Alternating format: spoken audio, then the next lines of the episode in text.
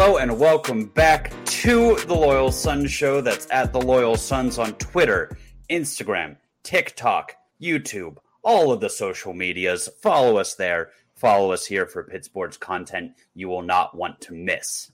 If you love print journalism, and Noah, what do you hate? The third week of uh, fall training camp. Do you want me to that? expand upon that? Yeah. Uh, so the third week of camp sucks because the first week's fun Uh, because it's the first week. Second week's fun because pads are on, scrimmages, lots to talk about. Fourth week, camp's over. It's exciting. The regular season's here. But the third week is the quote unquote dog days, which was an actual quote used by Pat Narduzzi today, which made me happy. But everyone hates the third week of camp. And hate that. Yeah. This is the place for you.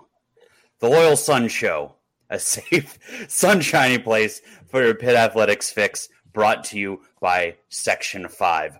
I am David, joined today by my co hosts Squid and Dylan. And as you have already heard, the Pittsburgh Post Gazette's very own Noah Hiles, who is here today to co host with us as we bring you the drumroll, please. Pittsburgh Panthers 2023 season preview. We're here, boys. How we feeling? We we we getting all our, our jimmies in a knot. I don't know what that means, but I'm excited. You don't want those in a knot. No, you do not. Yeah. Noah, you look scared. How you feeling? Welcome to the program. You know, I, I, I was feeling great till I thought about someone's Jimmy's getting in a knot over a preseason podcast. But no, I'm, I'm doing great. Um, camp's going well. Uh, it's, it's been fun. Ready ready to cover another season of Pitt football, and obviously super pumped to be on the show again with you guys. It's always a good time. We love having you on. So, um, this is the season preview. We do not have much of an agenda. All I know is that we will talk, and then after about an hour passes, we will all be um, on the same boat that Pitt is winning 10 games. What happens between now and then is up to God. Sounds Sound good? fair? Yeah. yeah, about two weeks ago, we got Chris Peak up from like seven or eight wins up to 10, maybe 11, 12. So we'll get you hyped up. I mean, I'm not far from ten. I, I, I said from the beginning they'd be nine and three, so I could see ten. I could also see seven, um, which I know you guys don't like. So I could be sold on ten. I won't be as hard of a sell as as Peak would be. So I'm I'm, I'm ready to be sold. Ray Charles could see this t- team winning 10 games. Come on now.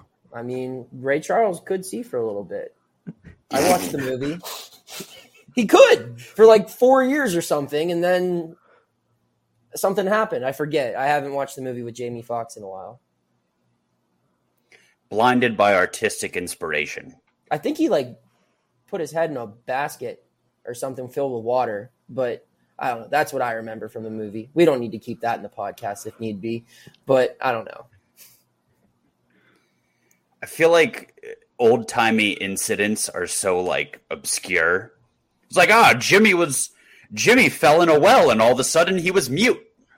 Yeah, I have like a Kicked great, in the head by a, a cow.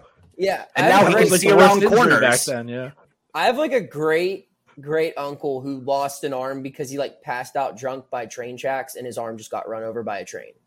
Like that's like my grandfather's cousin or brother or something like that. Like I would hear that. Like if you're gonna go drinking, don't fall asleep by train tracks. I'm like, that's a good, that's a good tip. Good I words can't to live argue by. it. Yeah, but like that's that's such a 1940s injury.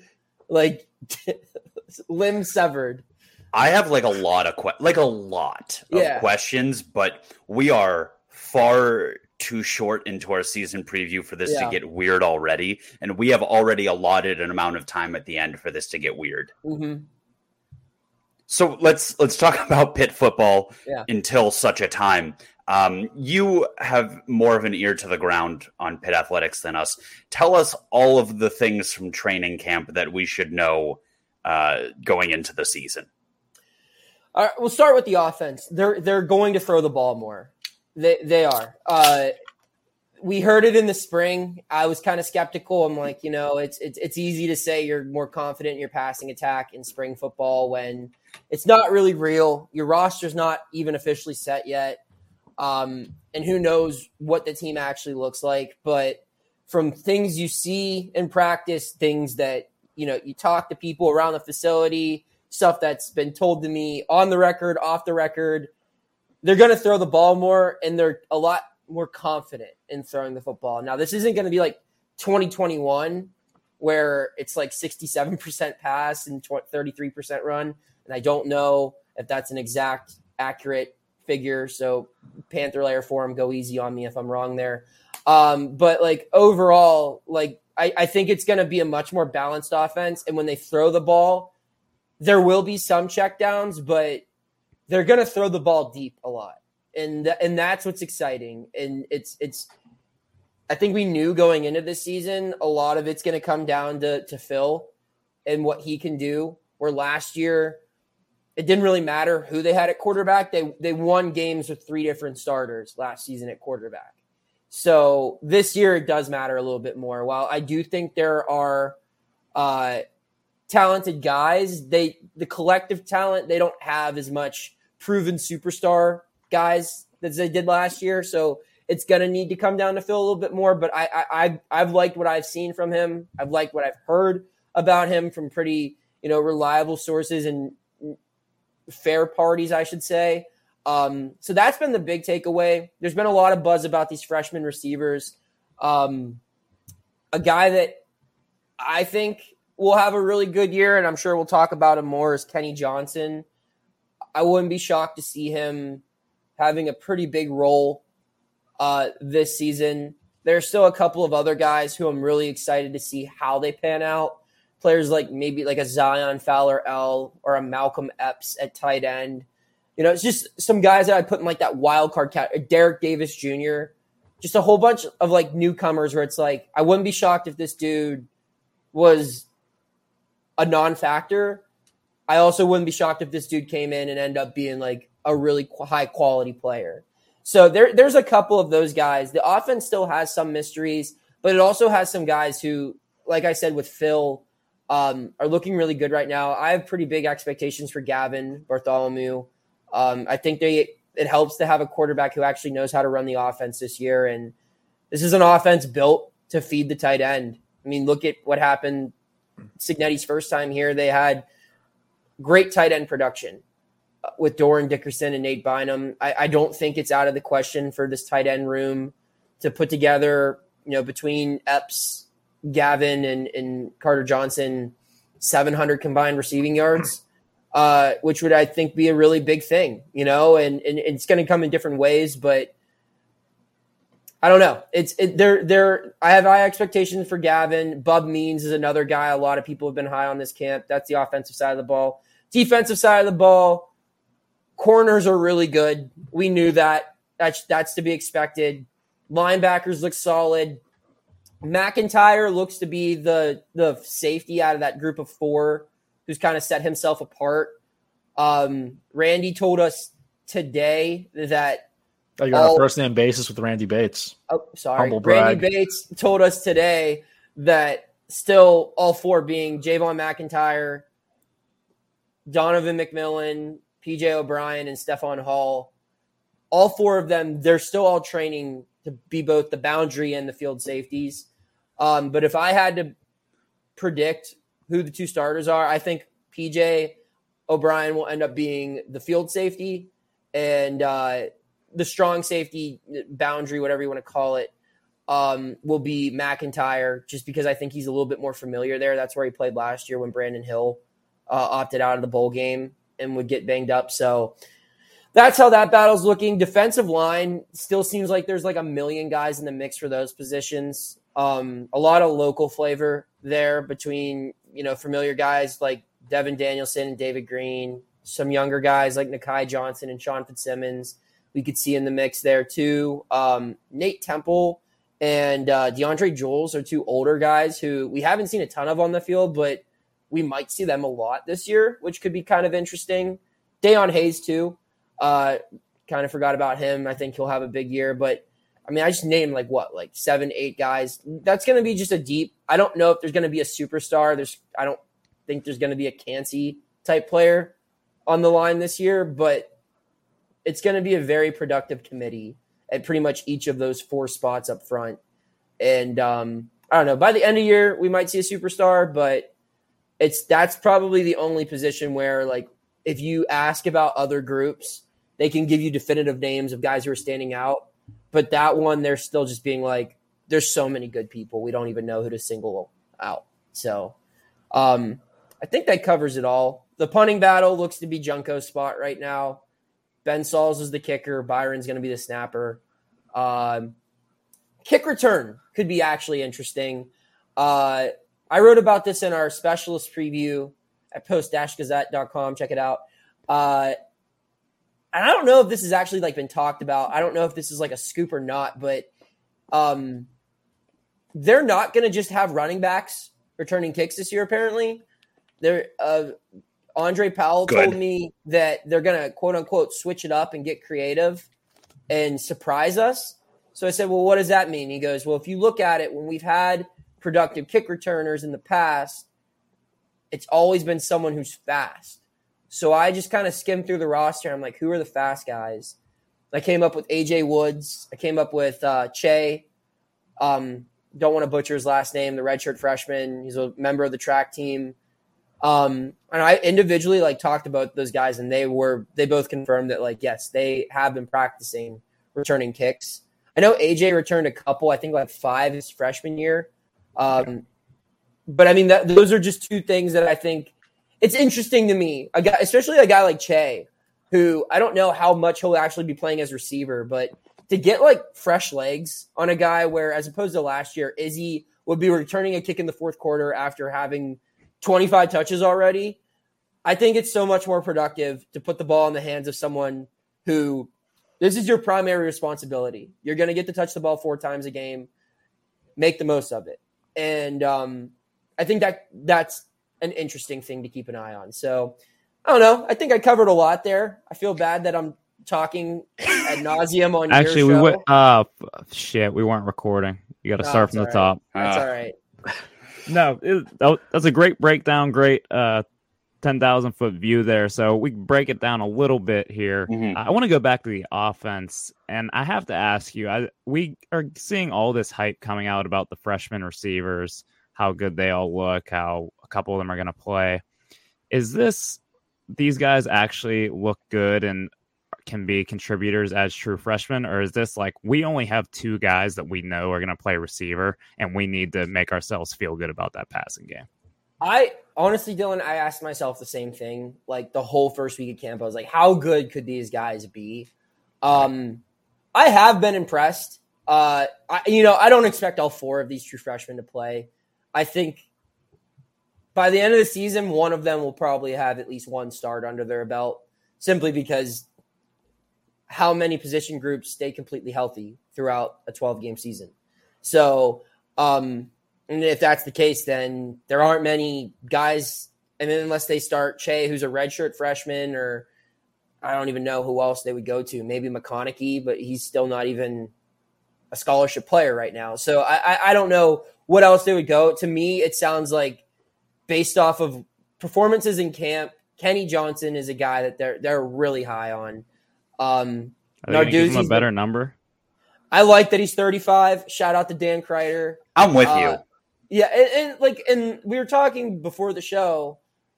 I think that that as a sports writer, like, I find that endearing because that shows that maybe they didn't have this anticipation that hey, this kid's going to come in and be an instant impact guy. Whereas, like, you look at other guys that are freshman receivers, they have number 23. We, we've seen a Pitt receiver do pretty well in that number before. Uh, they have a guy wearing number 83. You know, that's a receiver number. That's Seymour's number. Uh, 27's like not necessarily a receiver number, but like a playmaker number. Better 30, than 35. 35 is interesting, man. But like this kid kind of came out of nowhere. I mean, he picked Pitt over Penn State. He's from Dallastown, Pennsylvania. He showed out in the Big 33 game, and he showed up after a couple of guys his own age were on campus. But everything that I've heard, both on and off the record, is like this dude's a stud, and he's not. You look at him and you don't you don't see a physical freak, but you, you when you when you looked at Jordan Addison when he was that age, you didn't see that either. You didn't see that with Jared Wayne when he was young or other you know successful receivers. It's it's I think it's his his fundamentals, his ball skills, and his speed. Um, those things will allow him to be a difference maker. I think so. Yeah, I think the Kenny Johnson hype is real. Uh, Zion Fowler, L. and this is also from my observations. I mean, these guys run crisp routes, and those two specifically because they've been healthy all camp. Bub Means is attached to both of them like Velcro. It is really impressive where he's breaking down every single route that they run in practice. Like today, we're watching, he's saying, you know, you took four steps there, you only need to take three. And just small details like that from a guy who's been around the block, you know, played for three college programs and he's he's experienced the highs and lows that one can have in a collegiate career for for them to kind of have the respect that would even garner that type of mentorship, I think says something and um, you know they're getting coached up by their teammates, by their position coach, by their offensive coordinator, and their names quite literally come up every day from whatever coach or player that we have the privilege to talk to at camp. So I think that yeah, that there there was originally maybe some some hey, this is all we have to work with, so we're going to talk about them a lot and, and create our own narrative. But I mean, they've they've made some moves that show they're pretty confident in this. I mean, they moved to Javante Royal uh, to receiver this spring to add receiver depth. They just moved him back to corner. They announced that this afternoon. So that shows they're pretty confident with their receiver depth that they're taking players out of that position group and moving them elsewhere. Yeah, uh, feel bad for that kid, but that's beside the point. Yeah. Uh, uh, would you go as far to say that you think one of those freshmen could sneak into the uh, wide receiver three spot by the end of the season? And if so, do you think it's Kenny Johnson? Yeah, yeah, I, I, I think that we'll we'll mess around while we're sitting watching practice. Me, Jerry DiPaola, Chris Peak, like other beat reporters, and we'll just do like over unders.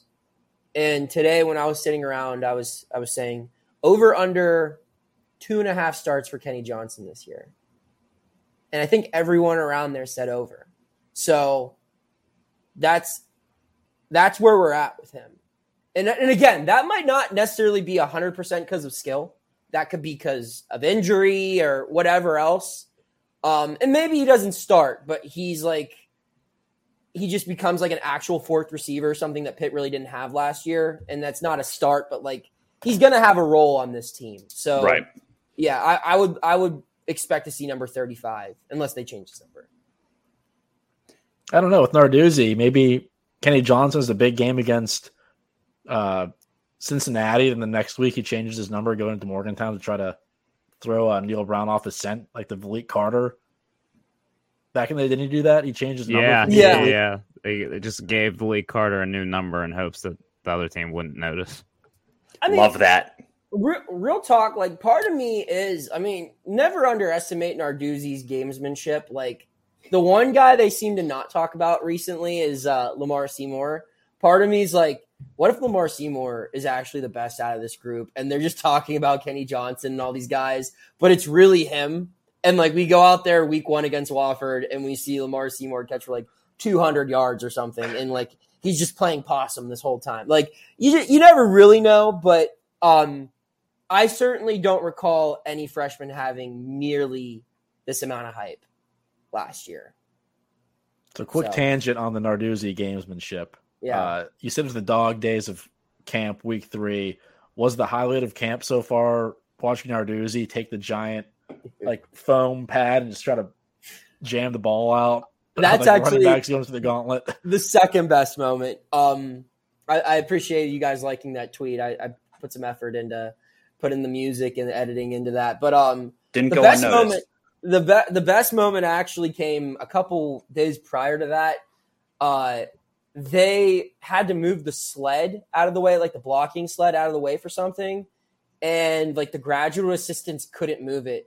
So Pat literally stopped what he was doing, ran 30 yards over, and just started hauling ass and was moving this sled. And I'm just sitting there like laughing. Like, I mean, because like this dude just like wanted an opportunity. Like, I was, gonna say, you know, he saw that and was like, "Oh, let's go." Yeah, and like all the reporters are standing right there, and we're just like, "Look at this dude." And then he like took his little camp hat off and like drove it, and then uh, we're like, "Pat still got it." And he goes, "No." There's no job too small, gentlemen. And he like grabbed his hat, put it on, and went over to like yell at some linebackers or something. Like that was the best moment from him so far this camp. Um, second best was definitely though, yeah, just seeing him try to force a fumble. I, I mean, honestly, and he talked about this, and Randy did too yesterday today. They were really pissed about how a couple of turnovers probably kept them out of the ACC championship game last year. Like if you break it down, if they don't fumble the ball against Georgia Tech, if they protect the football against Louisville, they're 10 and 2. And those North Carolina and Tennessee games, maybe they go a little different, who knows? But still 10 and 2 probably gets them somewhere better than the Sun Bowl at the very least. So I think there's been an extra emphasis on ball security.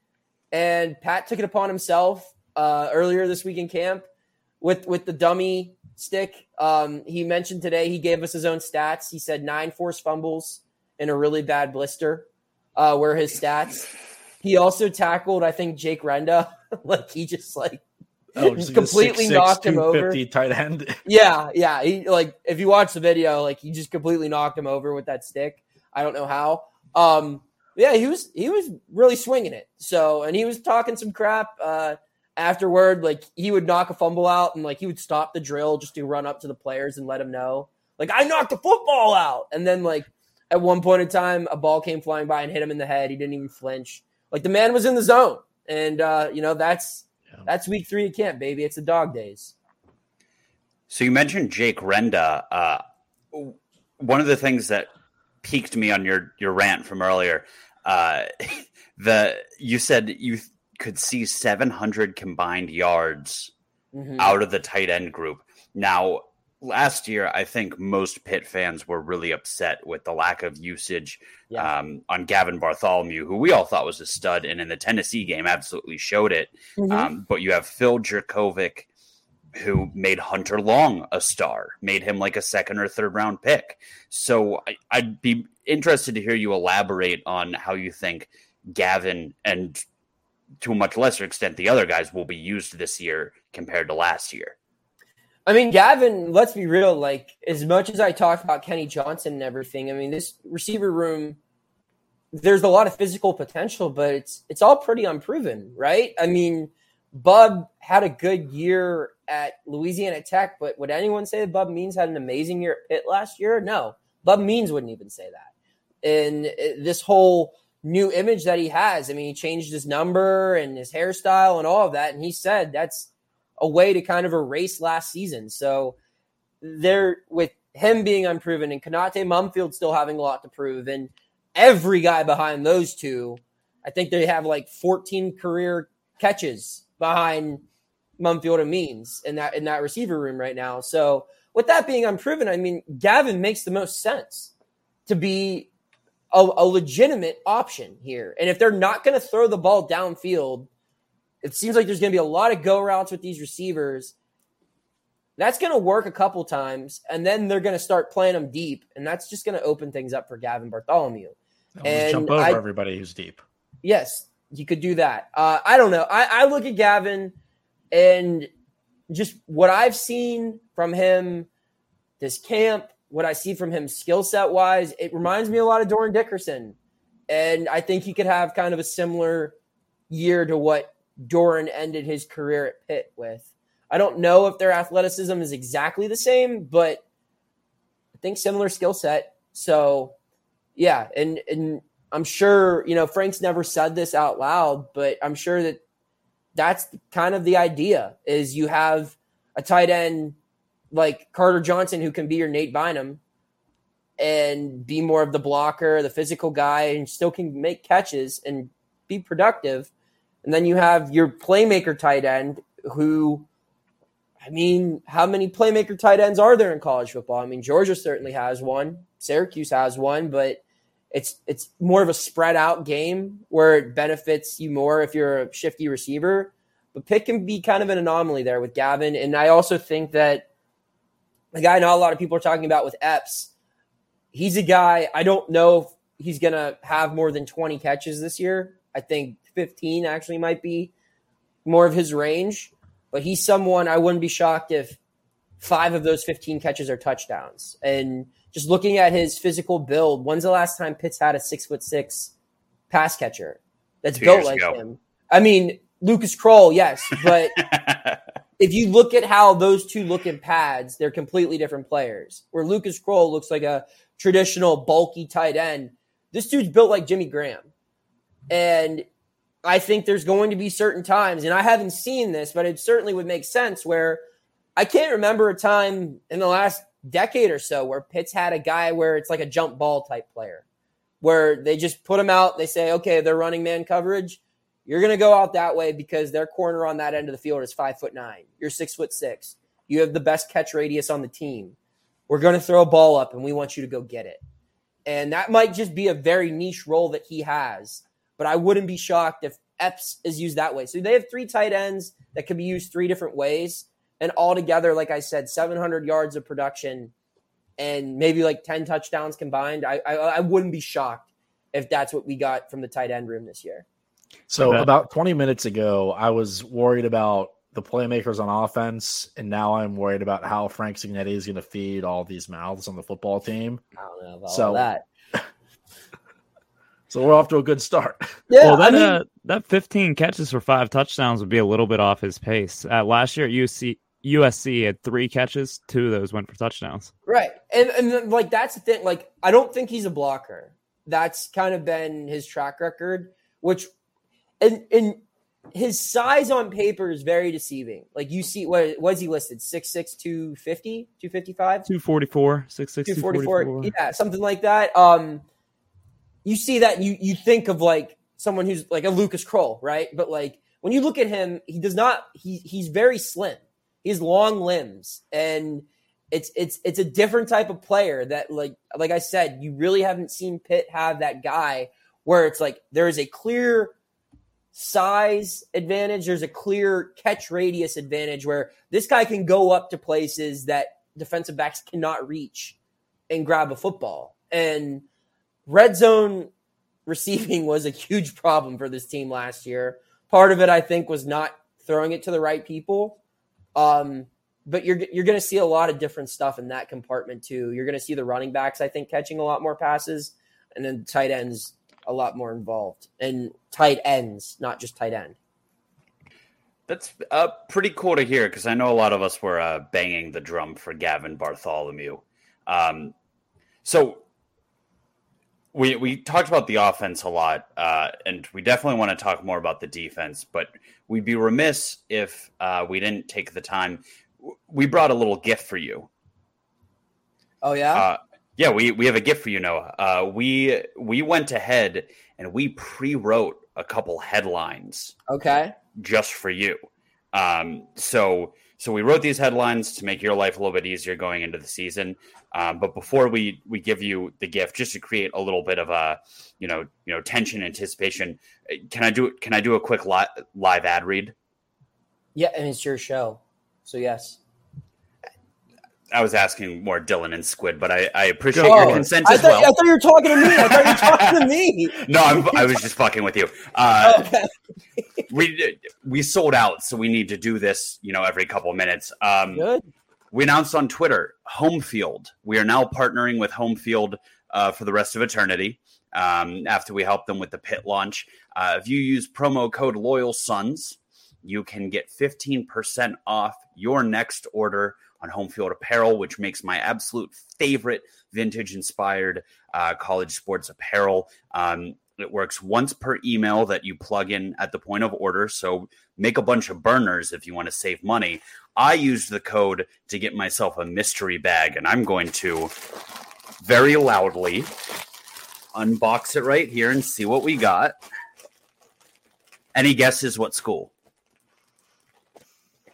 Pitt, Mount Union. Ohio, probably. You're all wrong, idiots. I got this Ah. sweet ass Colorado School of the Mines t shirt. What is that? It's an engineering school in Golden, Colorado, in the shadow of the Coors facility.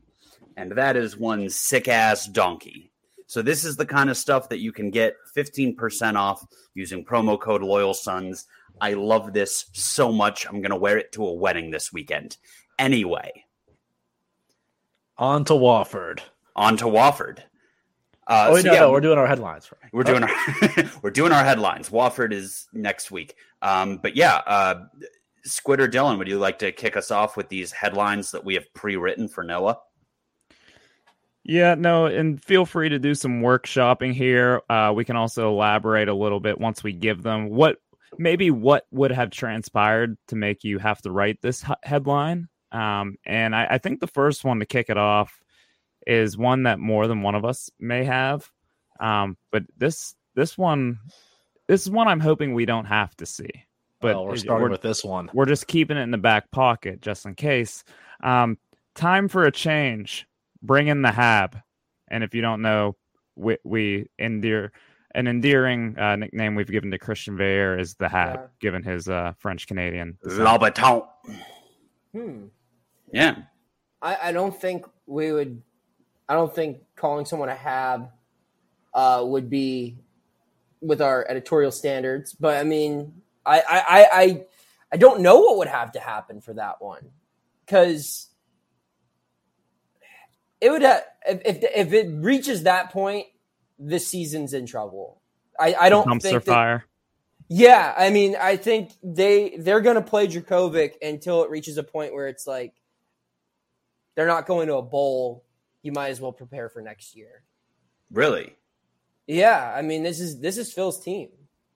No, no, no ifs, ands, or buts about it. And And well, Phil I is think- Frank's guy, right? I mean, Fra- Frank yeah, I loves mean, that's- Phil. yeah, uh, that those two, those two are very close. There's a lot of trust, and it's it's bigger than just Cignetti too. I mean, this whole team is all in on this guy. I think part of it is that a lot of the key players are Western Pennsylvania guys, um, and so having a WPIAL, a former WPIAL star who lit it up in this area, won a state championship at Pine Richland. Um, that that brings some clout when you come in here and your center, your guard, you know, some of your guys on defense can say, no, this dude was a bad man when he played in high school. Like this is a guy that we're getting. And when you're coming off a year where your quarterback clearly was uncomfortable in your offense, and then you know that, hey, there are certainly more talented quarterbacks in the country than this guy, but no one knows how to run Frank Cignetti's offense better than Phil Jurkovec in the country. I think that that gets him a lot of respect from the top down. So, yeah, if if if they're sitting uh, Phil for Christian, who is talented, but I, I if they're if they're making that move, then things have gone very bad. Yeah. Just because it's they don't want another transfer coming in here and learning this offense in year one and playing. They they've seen what happens when you try to do that. There's a lot of O Canada potential if Veilleux takes over, but I Be a combination with maybe like Steeler fans are calling for Matt Canada to go. I would go Yeah. something like Pitt's playbook heading up north. Colon Veilleux takes over starting job under center. Canadian native Veilleux takes over under center, something like that. Uh, I like it. I like it. We can we can workshop it a little This bit feels more. weird because we are the leaders of the Phil Jurkovec hype train. It's Let's true. Just reiterate It's true. that. Yeah. Yeah, I don't know why this on the would be the one you guys started on. This We're getting this out of the way. We're Yeah, getting this yeah, one yeah. out of the way. Just yeah. Hypothetically, It's like some cheating on your girlfriend right when you start dating, and that way, you know, she just doesn't Always have, have a backup plan. Yeah. Always have a backup yeah plan. as is as is tradition um no it, it's just interesting we had a similar conversation with your peer chris peak and uh our question kind of surrounded like did narduzzi learn his lesson with uh Kedon Slovis who i think he was too slow to pull in favor of Nick Patti and and chris seemed to indicate that you know I think if Jurkovec struggles, he will have no reservations bringing in Veilleux. Do you not think that's the case?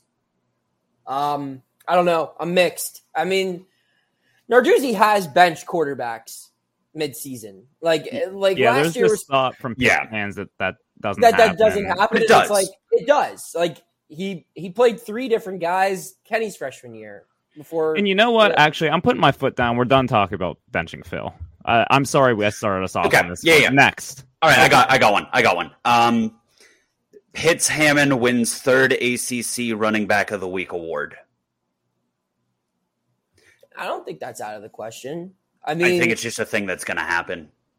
yeah. I mean, there, there's mine was actually Rodney Hammond named a Doak Walker finalist. So The only That's a thing is, all famous. the biased uh, Southern journalists will vote for Will Shipley every week. So I think three might be hard to come by, but they'll give him one or two. well, They got a I Pretty mean, honky. undeniable. see, here's the thing: is Pitt's schedule is like the first three weeks.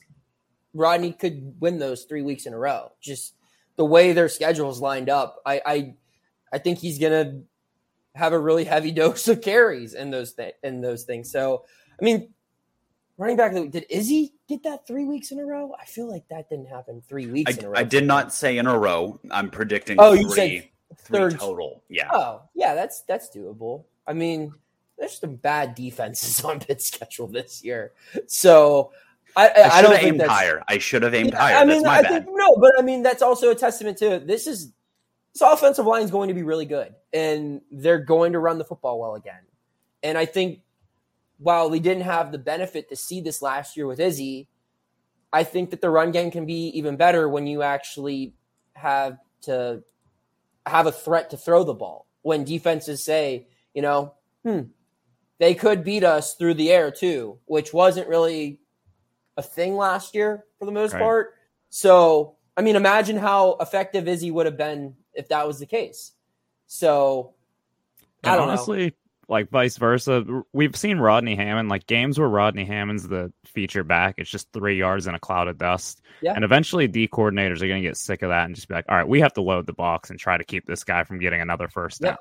And uh, all this talk we've heard about deep balls, I think, I think they could complement each other quite nicely. Yeah, I mean, I don't know. Like his build is similar to like Dion Lewis, is it not? Like Very. uh, Call. Good Yeah. running, same running style Wow. at the very least. and yeah. I think he did pretty well under Cignetti, did he not? So I, I don't know. Mhm. There there might be some similarities there. All right, I got one for you. I have a, a subject, the first line, and a picture. So, headline: The backyard bullies after Pitt clobbers West Virginia. Uh, line right below it: blowout loss forces Neal Brown and family to move schools because he got bullied. Get it? Oh, okay. I, I to skip. I was thinking backyard bullies. Uh, Phil reverted back to his Pine Richland days and got a Pitt flag and stuck it right in the middle of the 50 yard line i- at, in Morgantown, like he We could reuse it. after beating North Allegheny his senior year at Pine Richland. I thought that would be the the photo to go along with the backyard bullies. Well, this one is actually Dayon Hayes and Bangally Kamara like double team pile driving whichever sorry quarterback West Virginia trots out there for the backyard brawl. So it's just quarterback getting slammed. I think Neal it's Brown called gets, a Garrett Green or whatever that is. yeah, I don't know. They like the other guy too, but they both stink. But yeah, Suck. Neal Brown will get axed right after that, and I don't know. I don't know if they're going to Right. fire him right after week three. eh, losing to a team could get that's ugly. I mean, uh, maybe I don't know. Like I, I'll I say mean, if, this: if they lose like, to Duquesne, he has to be on the hot seat, right? If our Dukes don't- go down there, hey, you, you make a? You make a great point. If he loses to Duquesne, I'll put it on record. If if he loses to Penn State, Duquesne, and Pitt, he might not have a job. So I don't know if Pennsylvania that's- parlay. Yes, Roll really, Dukes. for real. Uh, They're pulling them up, Dukes. That's what it is. but that's I don't see that happening. Um, I will say that I feel like West Virginia had a distinct advantage in last year's backyard brawl that it was in week one, where when you're when you're the less talented team in a matchup, coming in to a rivalry game in an atmosphere like that in week one where both teams are rusty, that benefits you. You want the sloppier game if you're the underdog. But in a situation like this where Pitt's already going to have two games under its belt including one matchup against a Big 12 team, I, I don't know. I, I, I don't think it's going to go well for West Virginia personally. I'm on your But, team, hey, Squid. Throw, throw the record books out the window. Those two teams, they don't like each other. Anything can happen in the backyard brawl. Squid, I'm on your team. I think they're going to fire him in the ceremonial Morgantown fashion where they strap him to a couch soaked in kerosene Oh my god. and give him the Joan of Arc treatment. Anyway, Dylan, you have one? Yeah, so this is one I was workshopping. Um, Narduzzi, Pitt coach suspended one game for fight with blank, and we have to figure out who that fight was with. Oof. Um, Jerry DiPaola. I, I was gonna, I was gonna say like well, Jeff Collins isn't on the schedule, so Jerry, Yeah, Jerry know. asked about one too many No. injuries. James Franklin will say there's a layover, uh, and both of them, it's like the Jets and the Sharks uh, from West Side Story, and it's at the private jet airport, which apparently, um, there was something like this that kind of happened before ACC Media Day.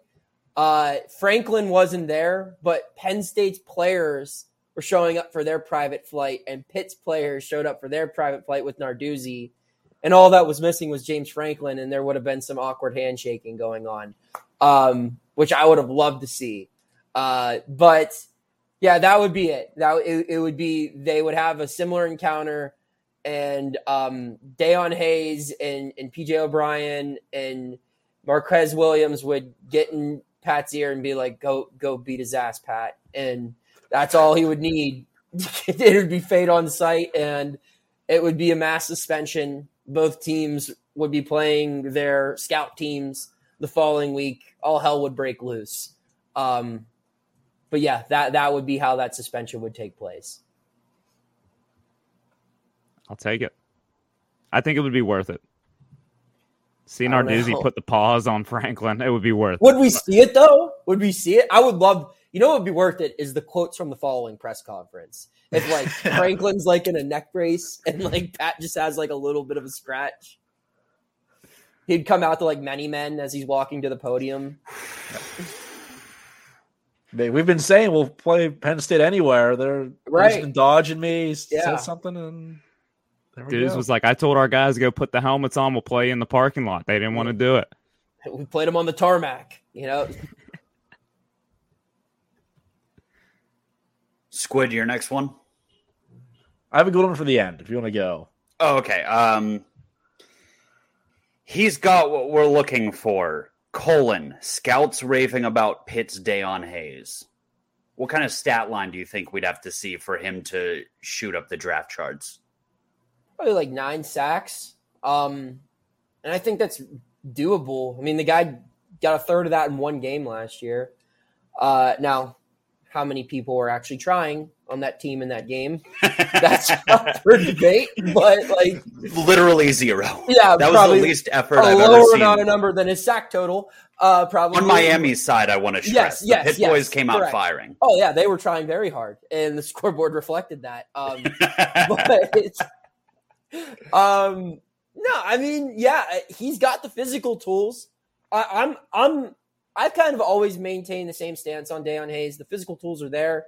Um the attitude's there. It's just, i want to see it on saturday. And i think he would agree that that's a fair take to have.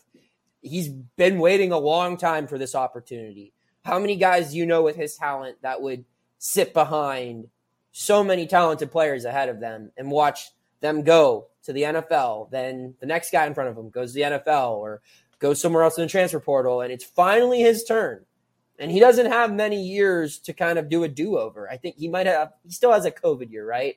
Correct. Um, and so technically he could come back for another year. But I mean, let's be real. This guy's been waiting so long for it to be his spot as the premier pass rusher.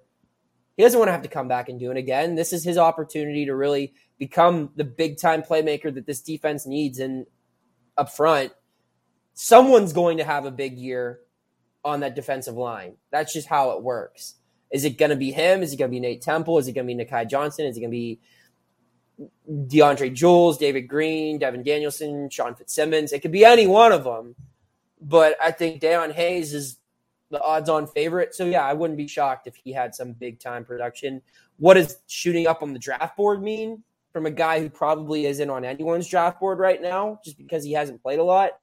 What does that mean? I don't know if he'll ever be a first-round pick, but I think he could go from being someone that not a lot of people knew about to somebody who, you know, if he performs well, he's got the size, and if he puts it on the tape, could maybe be like a day two draft pick, which would be, you know, pretty pretty good thing for him. So, yeah, yeah, I think it's the stats, but I also think it's it's what he does on film, even when he's not recording a sack or for a tackle for a loss. It's all those little things that you saw with Calijah and, and, and Twyman and, and Patrick Jones and all those guys before him. I agree, and he's he's set some very clear goals this year, and he discussed them with us. 10 sacks, 10 tackles for loss, and he wants to be in the NFL next season. And I think all three, uh, those are all attainable. He Absolutely. has the skills to do those things. It's and the surrounding cast. Out. Yes, it's just going out and doing it and staying healthy to do it. So, Squid, take I us home for the finale. Is this the last? And I have I have headlines for you guys too. Oh, okay. Well, I'll just rattle this one off. Yeah, Noah, you would never write this, but I think somebody out there would if the scenario plays out like my brain just thought of. The headline is the Pitt wins the ACC. Dot dot dot. But who cares? Because in the weeks leading up to the ACC championship game, Clemson, Florida State, and two others find their way out of the grant of rights and leave and Pitt wins the last ever ACC championship as it stands. I mean, I actually think that that's not a terrible headline if that were the exact situation. I mean, that's probably more of a column headline. I'm not a columnist. Maybe Ron Cook or Paul Zeise would have that as a headline. Um, but yeah, I again, I don't see that happening. Um, you don't I don't think we've ever seen a team announce mid-season that they're leaving the conference. So I feel like that that that time. Florida State's going to do it. Just just make. They're going to do it. Yeah, I, I, you're all jealous, I and they're going to do it. I actually spoke with EJ Manuel today. I wanted to bring that up to him, but he was being really nice, so I didn't.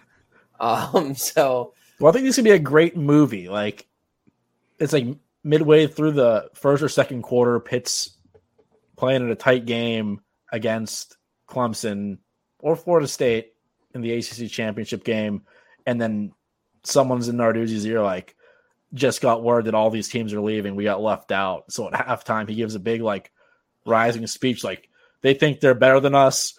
We're the best team in this conference, and they're afraid. Like let's just go oh, out there I, and blow the doors off of them, and they do. And then Narduzzi's holding up the trophy, like, yeah, run away. This is ours.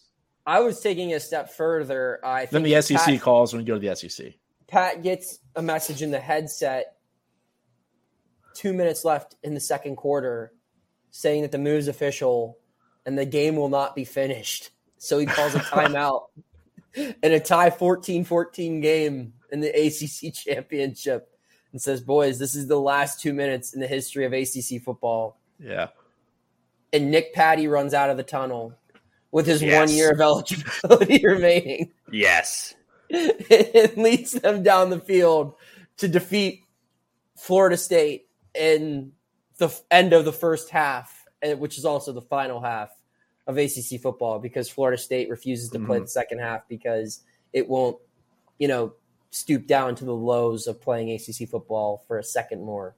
Nick Patti scores out of the wild pat like he did two times down in Tallahassee. Yes, and he controversially breaks the collarbone of a defender as he crosses the pylon, and it comes full circle.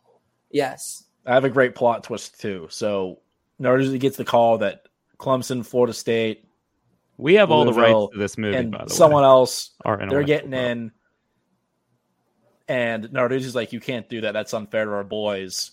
And the SEC commissioner says, "All right, fine.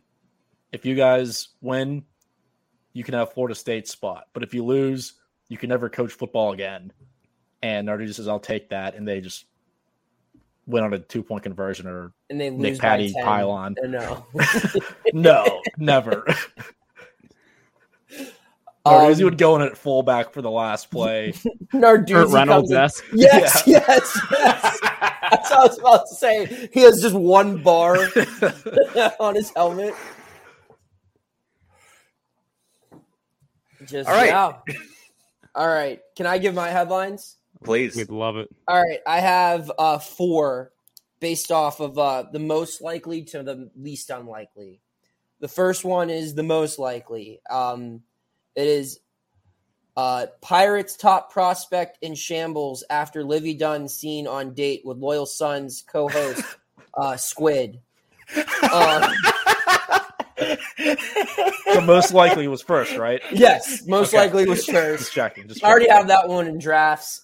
Uh, just getting read over by my editorial staff there too. This Um, is going to be a graphic, by the way. We're Squid. You get to you get to edit a picture of you arm in arm with Livvy Dunne for The this. The couple name would be what it's. Squiddy. I think It's a little would be weird if I do it myself. I'm just Nope. gonna go to Bradenton and just coincidentally be there to throw uh, some like The Squiz Sparks to God the is what they're calling him. Would be my lead. I would have done the Paul Skenes. Did Squid from the Loyal Sons riz up Livvy Dunne?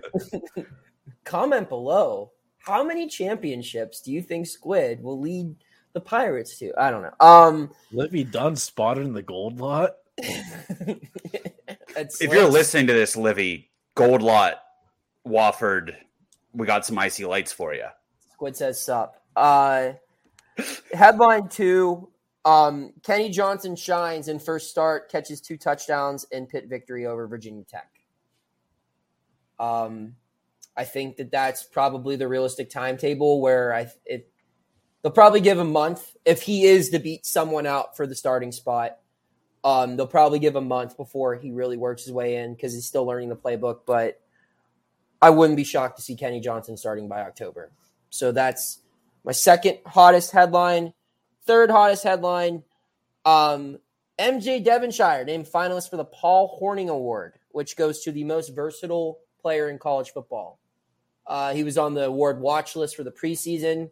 I think someone who probably will end the year first team All ACC as a returner and a cornerback would be in the mix, especially if his team does well for that hardware.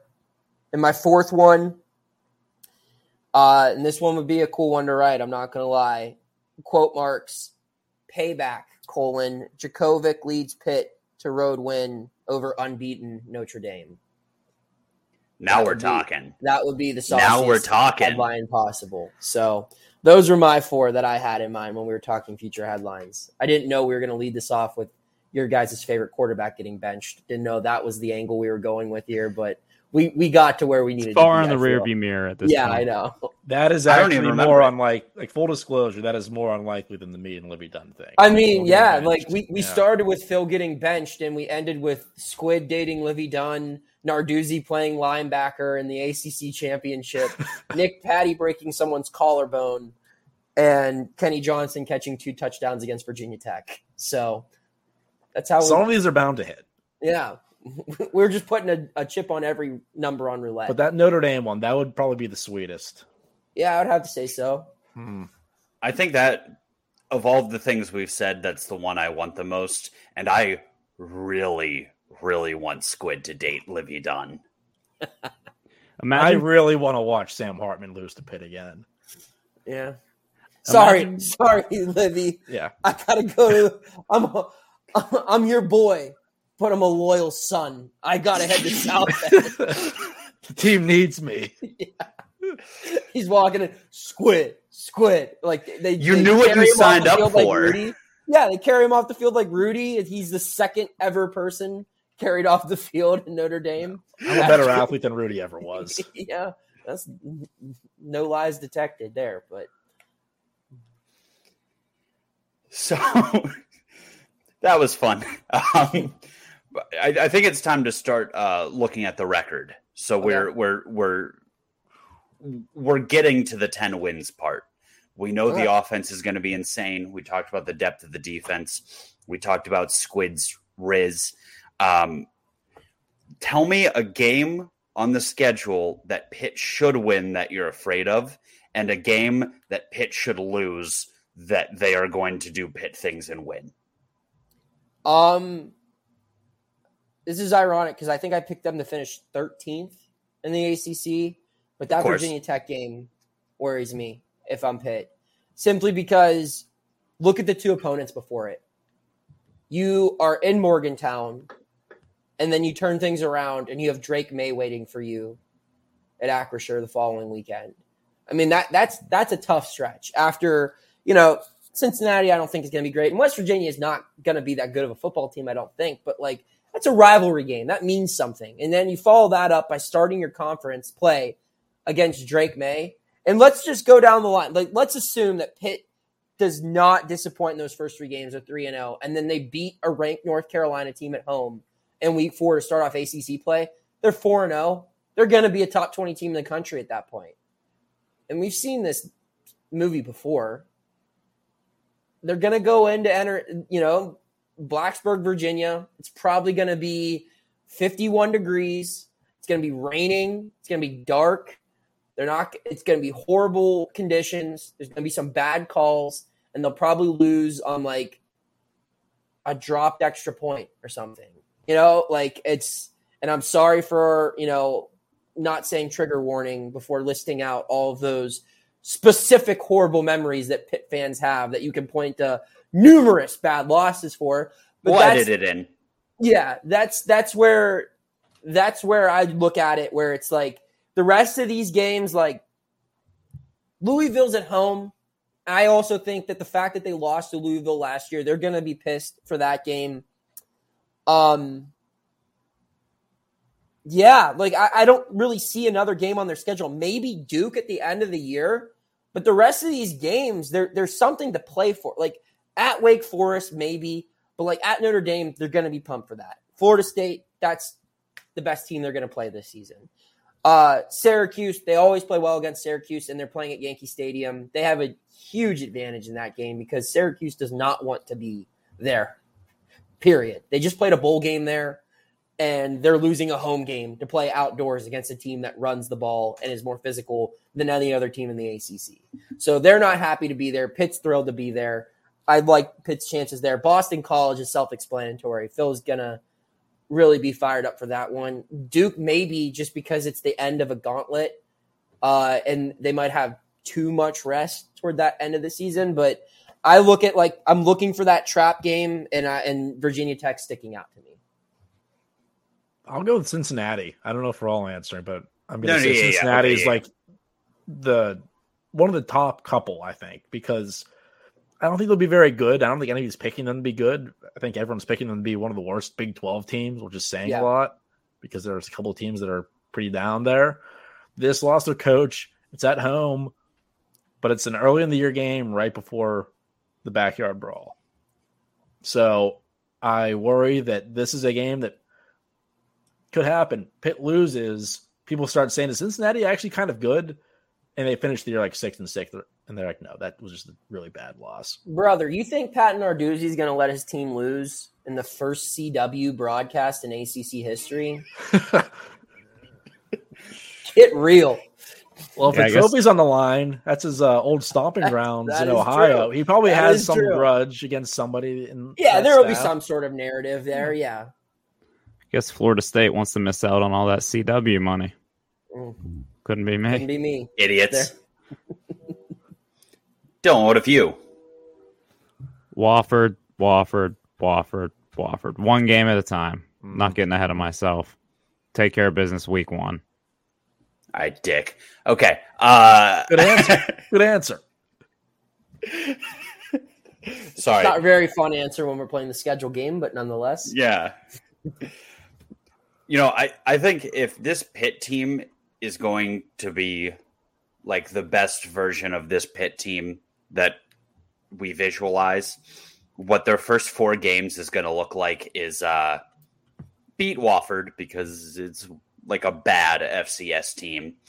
Uh, struggle against Cincinnati, struggle against West Virginia, and then beat the fucking brakes off of North Carolina. Yeah. So I know I accidentally answered the second question first.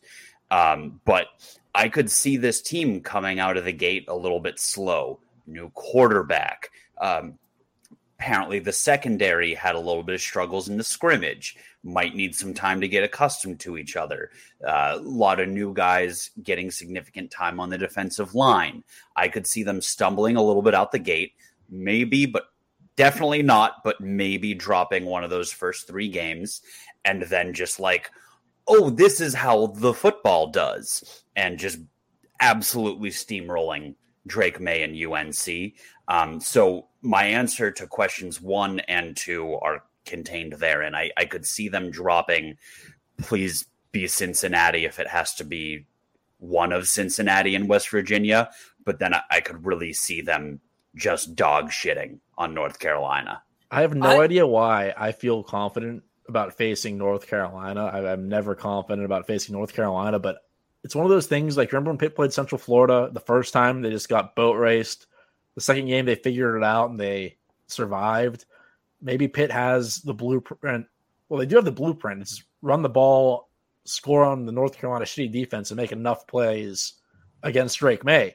So yeah. they know what to do. This is the second year. I don't know if North Carolina is going to be as tough. No, they that's lost the a thing. few guys I, am not around Drake on, Maye. So yeah. I think it's a game they can steal.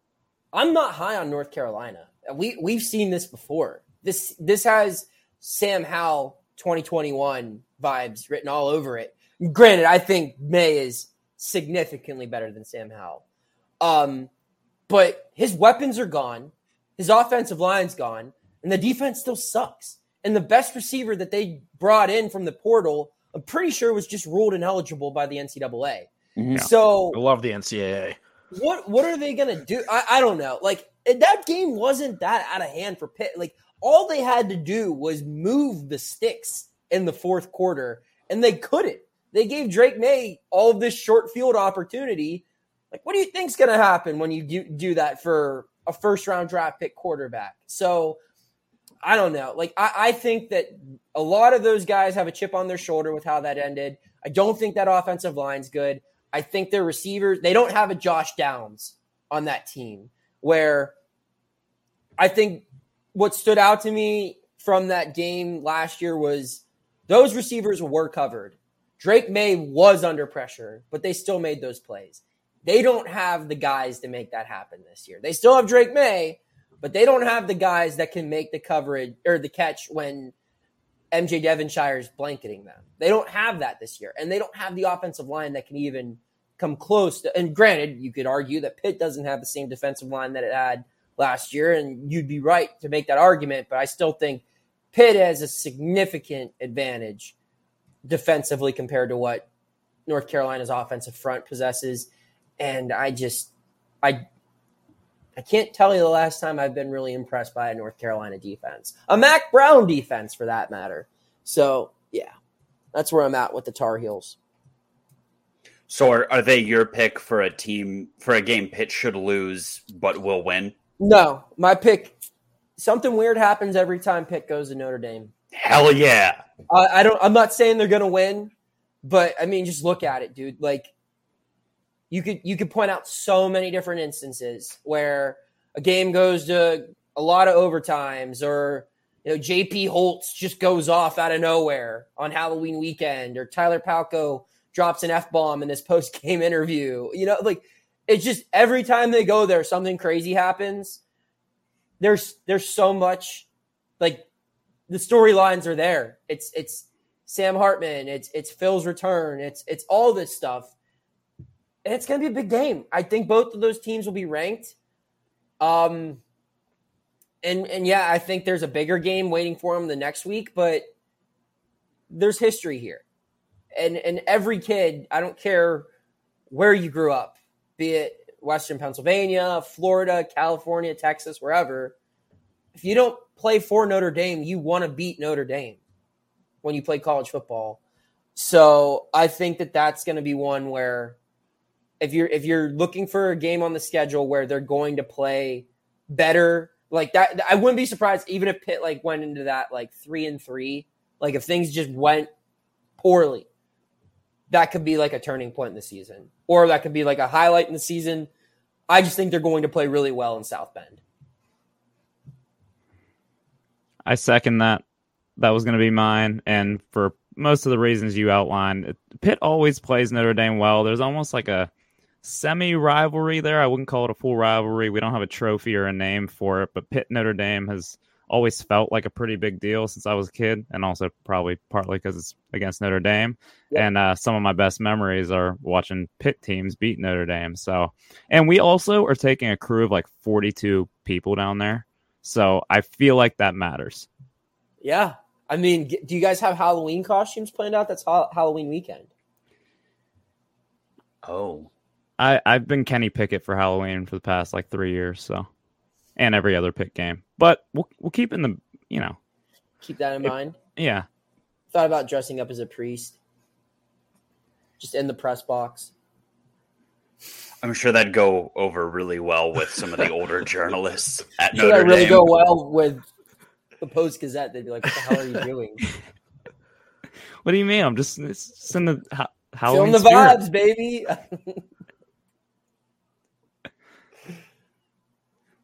what about you, Squid? I said North Carolina is mine. Oh, that's convenient. So no one thinks that we're going to take it to Florida State. Nobody's sick of the fucking Florida State hype. No, I just think by the time we get to that game, it wouldn't be that big of a shocker if Pitt beats them.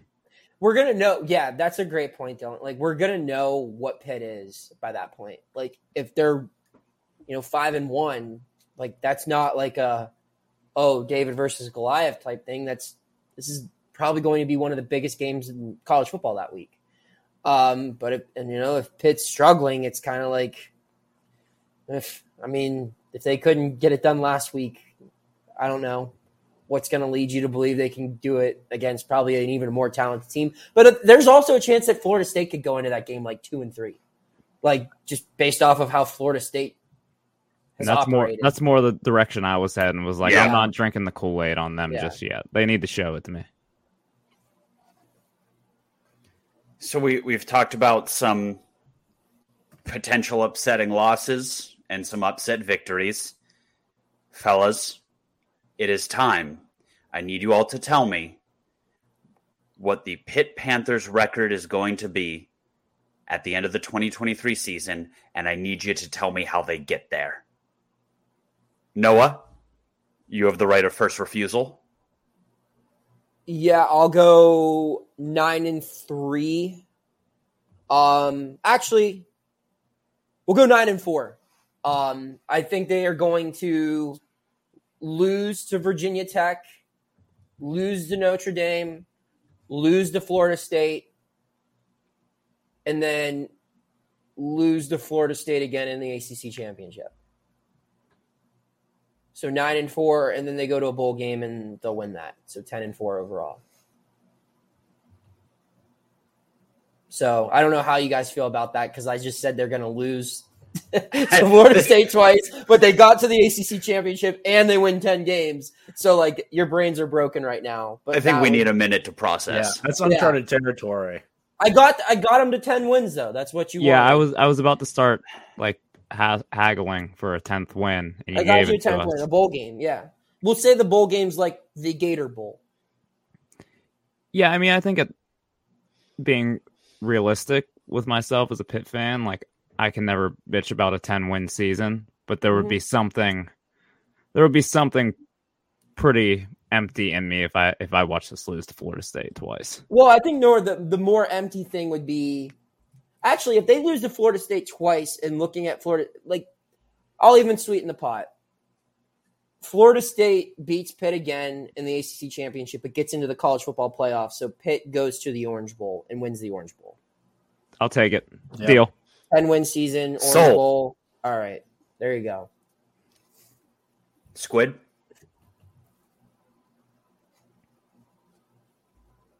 We can come back to you. Come back to me. The gentleman from Brookline. That's me. Well, the other gentleman. Yeah, I know. yeah. Um, Brookline boys on the bottom. Wow. Yeah. Did that on purpose. Mm-hmm. Uh, give me So I've, I've gone through the schedule plenty of times now, as as you may imagine. I know it like the back of my hand.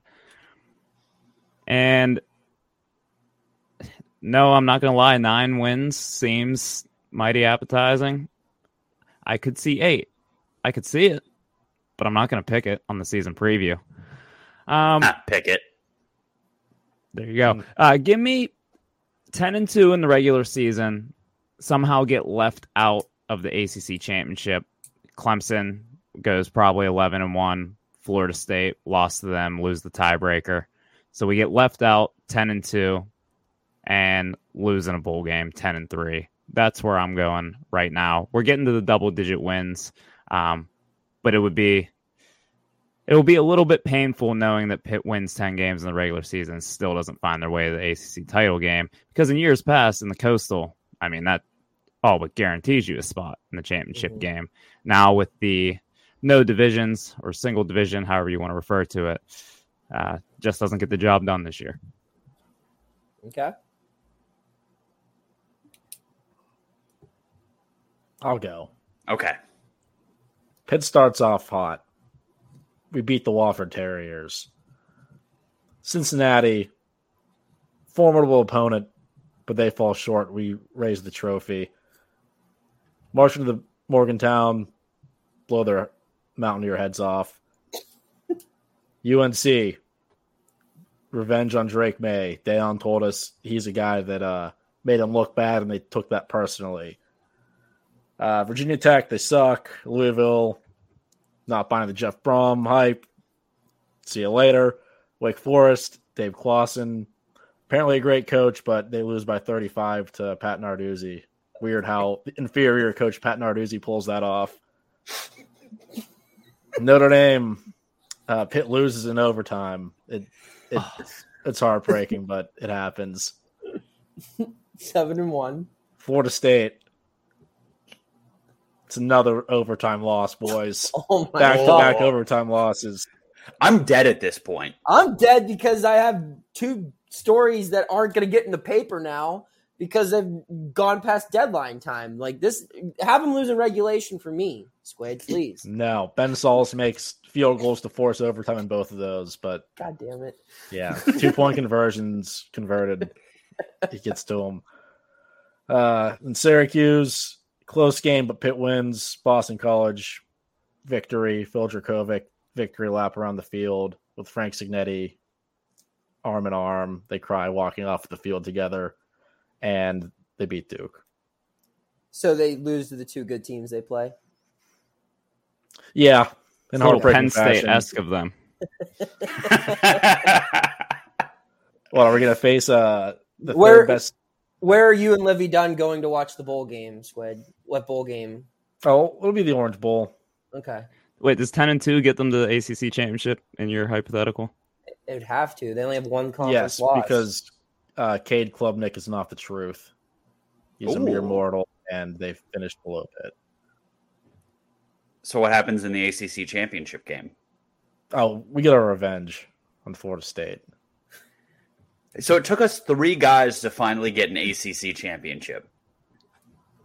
Three predictions. Mm-hmm. Squid, I love it.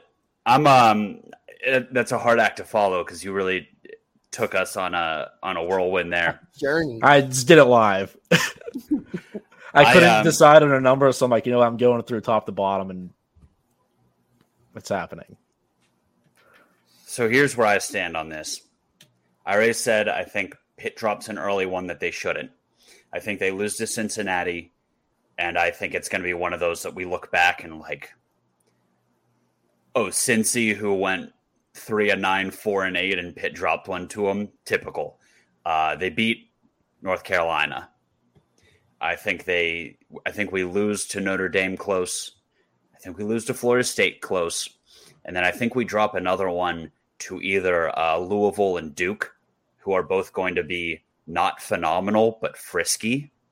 I think this team goes a respectable eight and four, wins its bowl game in impressive fashion, and finishes ranked, exactly like last year. However, I think all of the young guys show that we're cooking something here. I think that we come back in 2024. Uh, we don't get no, no, no, no 2024 no, no, predictions. You talked. It's my talk now. You talked. It's my talk now. They come back guns blazing behind Labaton, the Hab, uh-huh. and I think I think this Pitt team performs admirably and sets the table for a 2024 12 team playoff run. I think this year we are setting the table. I like your prediction, David. I, am going to be real. I don't think this team probably will win the Orange Bowl. I just wanted to get you guys buzzing. Um, so you know, we'll I was cut talk- that part out. I was yeah. talked in. I was talked into. I, I, I felt the need to get them to ten wins somehow. Yeah. So you guys got me there. But yeah, I think eight to nine. I think this is a team that's probably less talented than last year's group, position by position, but is going to play to its potential a lot better than last year. So what that looks like could be eight and four. It could be ten and two, somewhere in the mix there. I think. I may or may not have had Pitt penciled in for a third loss against like a middle lower tiered team, but uh, just didn't feel right. Didn't feel right. you the, were rolling. gut. Yeah, you were rolling, Squid. I know. I had a good thing going. I'm like, I'm not going to say yeah, and then we lose to Syracuse. No, no, was in Syracuse. Well, there so, it is. Right there it is. ACC champs. Squid. Squid's prediction was the best. I like yours. Yours. My only real prediction is we're gonna drink a whole lot of icy light mangoes and gold lot this year. I think that's uh you can write that one down. No, you can put that in print. All right. We won't we won't let you down. Hitting file right now. It's not much of a secret that I have a home field apparel problem. Even before we started this show, I couldn't even step foot on a new college campus without making sure there was something from that school's home field collection waiting on my porch when I got home. So we are, understandably, over the moon to partner with Homefield this season to keep Pitt fans comfy, cozy, and stylish at a fraction of the price by using promo code Loyal Sons for 15% off your next order. This discount applies site wide and with unique vintage collections for every school from Pitt to Bama, Jackson State to Colgate, Michigan, Marshall, Marquette, and both Miamis. There's something for every fan. So whether you're buying for a Pitt fan or for a loser freak, use promo code LoyalSons at homefieldapparel.com to save big on your next order. Each code applies once per email address, so get those work emails and burners ready. That's homefieldapparel.com. Final Thoughts is brought to you again by Gurrera Law. The life of a Panther fan is full of highs and lows. Regular, everyday life can be the same too. Maybe you are cruising down Bigelow Boulevard having the time of your life, riding shotgun with your new girlfriend, Livvy Dunne, Squid. But then maybe you got into an accident, and maybe your insurance company isn't treating you fairly, or maybe other firms won't take your case seriously. If you find yourself in a situation where you need help, call Guido at Gurrera Law. He will help you turn your losses into an ACC championship win. That's GurreraLaw.com, G U R R E R A L A W com. 412 229 7757. Call Guido today. He is licensed in Pennsylvania and Ohio, located in Pittsburgh. He is a loyal son of Pittsburgh. So, uh, final thoughts. Noah, Can I ask a the... question? Yes. Can Can Paul Skenes call those guys after uh, he loses his girl to Squid? After he has a broken heart? No. Yeah. Not... After Squid rises up, the Drip King Squid rises up Livvy Dunne. What? And Paul, Paul Skenes, Skenes to worry about for broken heart damage. The Pirates need Paul Skenes. Focus on baseball. Don't worry about women until you're, you're like helping out. in the you're league. doing a favor yeah. for the city. Yeah. All right. Sorry, I don't think that's how David. personal. I, I, don't think that's how personal injury attorneys work. But I am not a lawyer, so honestly, Noah, you should call Guido and and ask. And ask. Yeah, Okay. it's yeah, yeah. Um, advertisement. Uh, so Noah, you're you're the first person we've ever invited into our uh, domicile that is Final Thoughts. So uh, please, the floor is yours. Yes. So my final thoughts, um, they tie into probably the biggest news story of the week in the world of sports. Um, I'm sure we've all seen the movie The Blind Side. Uh, I think we all, I don't know, at least I, I think for myself at least, I remember watching it as a middle schooler and noticing some sketchy flaws. You know, didn't it seemed a little bit too good to be true. Certain things. I think we're kind of finding out, although all the facts are not out, and I encourage everyone to let the facts come out before making a complete judgment. But it's looking as though maybe that wasn't as good of a feel good story as we were led to believe it was. Um, but as the true capital J journalist that I am, I did a little bit more digging, and I only, I not only found a way where this family was potentially hurting Michael Oher, but also hurting the Pitt football program. Buckle in. So there were four members of this family, the Tuohy family, I believe they're called. Mhm. You have Sean, you have Sandra Bullock, you have Sandra Bullock's daughter, and you have Emily SJ. from Paris. Emily Yes, in Paris. Emily from the- Paris Yeah, Emily in Paris. and SJ. Disregard the other three. We're focusing in on SJ here. SJ now, what does he do? You might ask. What? After com- after playing college basketball in Maryland, SJ for some reason Like Maryland, Maryland. no, no, it was like Loyola. Um, uh, still D one. SJ, for some reason, despite his family being a big time booster for Ole Miss, despite his alma mater being another Division One program, SJ now runs the NIL collective at the University of Central Florida. Why are you bringing up at Central Florida, Noah? The thousands, if not millions, of loyal Sons listeners might be asking out loud. Well, I will tell you, listeners, because it is this man's money that helped take away a four star from Pat Narduzzi's program. No. I want to be clear by saying this is too hot of a take for the Post Gazette to publish, probably because it's not exactly backed by facts Yet, Yes. yet, yet. yet. However, Rick Darius Farmer gave Pitt fans a Christmas present to remember this past December when out of nowhere, despite not taking an official visit, despite probably not knowing where Pittsburgh was, this man verbally committed to Pittsburgh and ruined every beat writer's Christmas by having to put down their presents and write up a stupid story that no one was going to read because it's Christmas Day.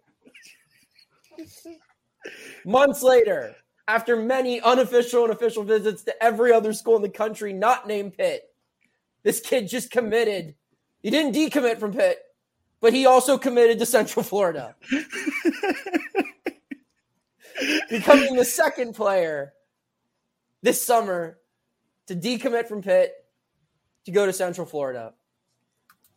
Did NIL play a part in that? If so, ladies and gentlemen, don't blame SJ. Blame Disney because they were stuffing his pockets with blindside royalties instead of Michael Oher because contracts. And that is all. Those are my final thoughts. Wow. It all makes sense now. Mhm. And this is again how ESPN is screwing over the ACC. Wow. Mic drop. Where, where's the revenue? Florida State was right. I won't go that far, but Okay, SJ yeah, always did rub me the wrong way. I had a bad feeling about that kid. So it makes a lot of sense he's a Central Florida fan. They've got a pretty obnoxious fan base. So I can see why he ended up there with no prior ties. He's like, oh, I'm weird and annoying. I might as well root for the Golden Knights. So what I'm gathering is uh, a Southern family fake adopted a high school football prospect. Some stuff happened, Pitt got fucked over. Yeah, like Shocked. he went to the NFL. They won an Oscar. Yada yada yada. Next thing you know, small domino. Sandra Bullock drives by a basketball court and sees a six foot five, five star offensive line prospect dunking. Big domino. Rick Darius Farmer commits to Central Florida without decommitting to Pitt. I just filled in the middle. That's what I did. Those that's the bread. I just gave you the meat for the sandwich right there. They're going to give you a Pulitzer for this. Mm-hmm. I don't know if we can top that, but I, we're going to have to try. So, Squid or Dylan, which one of you guys want to follow that up? Go for it, Squid. Um, He's left speechless. That's called journalism, boys.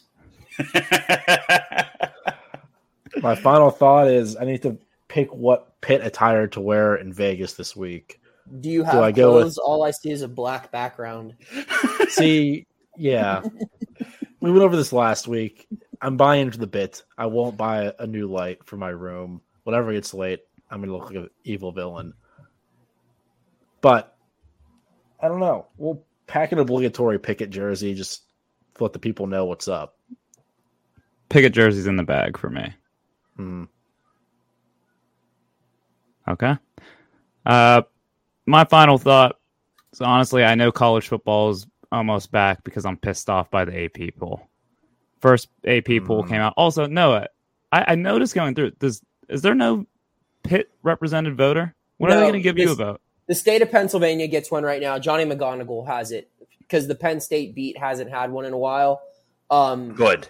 I think I, well, he has one now. No. So that's that's why. Bad. anyway, I like Johnny McGonigal. He's a good dude. Um, he had a vote. I, I I don't know. I hope to have one soon. Um, but I do not have an AP vote. You only get one per state, I think. So Penn State has it this year. Whatever. So, what pissed Well, you off the most, Dylan? Um, there's a couple items. I mean, it's just same old song and dance every year, but just a couple to call out. I mean, Iowa at 25, they scored 30 points once last year, held to 10 points or less four times. But now they have JJ McCarthy who threw for like No, 2,000 Cade yards. McNamara. Cade McNamara. Cade McNamara. Sorry, I mix up those shitty Big Ten quarterbacks.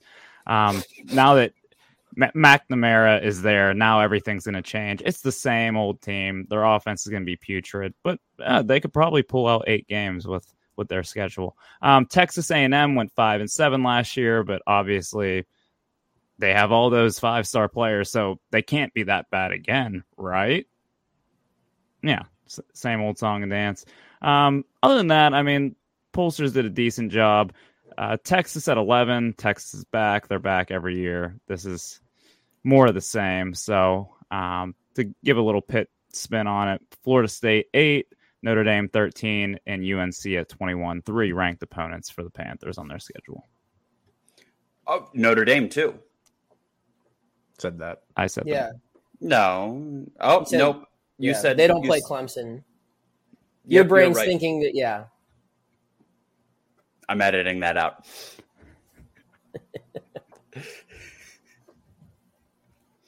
uh, my final thought is uh, realignment, which I'm relegating to the very end of the show as it deserves. Um, all this bullshit Cal, Stanford, SMU, SMU willing to play football for free, basically. Four teams in the ACC actively trying to tank the future of the ACC so they can leave sooner.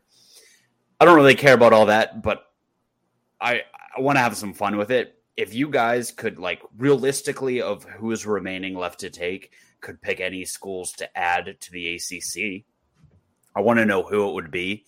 For me, I legitimately think like Coastal Carolina, Tulane, SMU uh, would be huge gets for the ACC. I think James Madison wouldn't be a bad one. And uh, the Mac guy in me thinks Toledo and Ohio don't look too bad either. You, But I, you keep your hands off the Mac. They're Alright. they're the only pure thing we have left. Then scratch that last part. But, uh, I think you're we have. turning. I think you're just turning the ACC into a Group of Five conference. See, I don't like those moves because it doesn't move the needle to save the conference. I don't think anything will, but uh, App State is my pick. App State was up there for me too. Listen, I'm I'm not saying like, oh, if we add James Madison, it's going to save the ACC, but the Big 12 was kind of able to save itself by being like, okay, maybe we aren't a destination for the Texas and Oklahoma of the world, but if we just make as much fun football as possible, there is a place for us in the future of college football, and I think brands like SMU and JMU and and especially Tulane would be really big for the ACC to secure a place in the future. There are four AAC schools that I think would be a good fit. Um, SMU is one. Uh, Tulane is the second one. These other two, I'm looking at basketball on top of football. Football is not necessarily great. Florida Atlantic could be a good addition to basketball and also has been a competent football program. And Memphis, where that's not crazy travel. You have a rivalry with Louisville, I feel like. I feel like they're rivals, right? Maybe. Sure. I don't know. Um, but I mean, that's a great basketball brand you're adding, and they've had football success too. Who doesn't remember Paxton Lynch? You know. Um, but in all seriousness, I think there you you get three brands that aren't a joke, and FAU is hot in the streets. So, um, and they're also four great road trip destinations. Now you're So- talking. which is most important. Mhm. For me, that's exactly where my brain goes. And I was like, I wouldn't mind going to Texas, wouldn't mind going to New Orleans, wouldn't mind going to Florida Atlantic, which I believe is in Boca, Yeah, and I wouldn't mind going to Memphis. Uh, I don't know, it'd be, it would be fun. So, those are my picks. Isn't Coastal Carolina and Hilton Head? Yeah, but like, you can't just add Coastal Carolina. Like, what does their basketball bring? What is their Hmm. like their football it's football season. doesn't have yeah, but their football doesn't have the following. They don't even have that big of an alumni base, do they? Like I just don't see it. They have a high school stadium, basically. Yeah. yeah, it's a pretty blue. It's teal, isn't it? Yeah, it's blue. for what it's worth, Coastal Carolina's basketball team finished 12th in the Sun Belt last year, went 11 and 20. So uh, That's not great. that might be a hard sell. But hey, what the, what makes any sense anymore? Football is king, and uh, yeah, maybe we'll make a road trip to Boca. Awesome. Well, fellas, this was a ride. We've had a ton of new developments between SJ stealing Rick Darius Farmer, Squid now dating Livvy Dunne, um, and everything in between. But I'm hungry. It's time to call it a night. Me and Squid have a 7 a.m. flight to Vegas in the morning. So, Noah, we can't thank you enough, man. This was so fun. We'll have you back for sure. But uh, yeah, we appreciate you coming on. Happy to be on with you guys anytime. Well, without further ado, you fellas have a good night. And as always, hail, loyal sons of Pittsburgh. And that's going to do it here for the Loyal Sons Show. The incredibly handsome and talented Dylan, David, and Squid are signing off. Until next time, Panther fans, H2P.